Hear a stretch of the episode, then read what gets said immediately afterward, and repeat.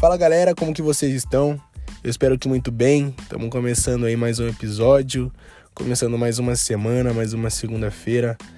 É... Que essa semana seja muito produtiva para todo mundo e que esse insight possa ajudar na caminhada de cada um de vocês que acompanham. Vamos lá. Viva o hoje, porque o ontem já foi e talvez o amanhã não venha. Essa frase que eu, que eu li, não lembro aonde, mas eu só deixei ela anotada e resolvi gravar hoje. Traz um ar meio sombrio, digamos assim, né? Porque quando a gente escuta aqui, talvez o amanhã não venha, e para aproveitar hoje, inconscientemente a gente pensa que, que, sei lá, pensa no pior, né? Como se algo de ruim fosse acontecer. Mas eu encaro de uma maneira diferente. É... Viva o hoje. Faça o que você tenha para fazer hoje, porque o ontem já foi.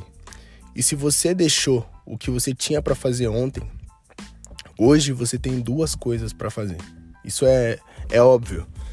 Cada dia tem uma responsabilidade. E se você deixou para depois a responsabilidade do dia de ontem, ela vai vir em dobro hoje. Então faça o que você tenha para fazer hoje.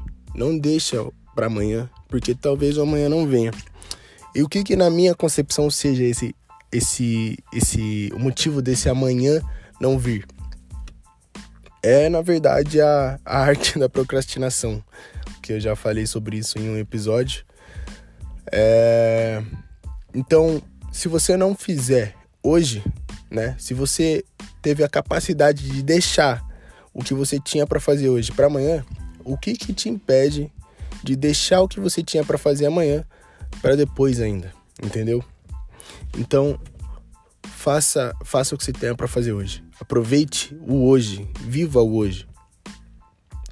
É... E também eu penso que é importante ter sonhos, é importante pensar na frente, é importante é... avançar o seu pensamento, digamos assim. Mas se você coloca muito, muito seu tempo lá na frente, você coloca sua, você ocupa a sua cabeça com o que você tem para fazer e não o que você precisa fazer agora, você acaba se perdendo.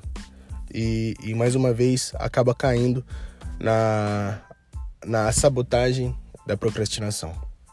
Então, eu espero que vocês tenham entendido o recado que eu tenho para passar hoje. É, que essa semana seja abençoada, muito produtiva para cada um de vocês que estão me acompanhando. E é isso. Vamos para cima e fiquem com Deus. Até a próxima.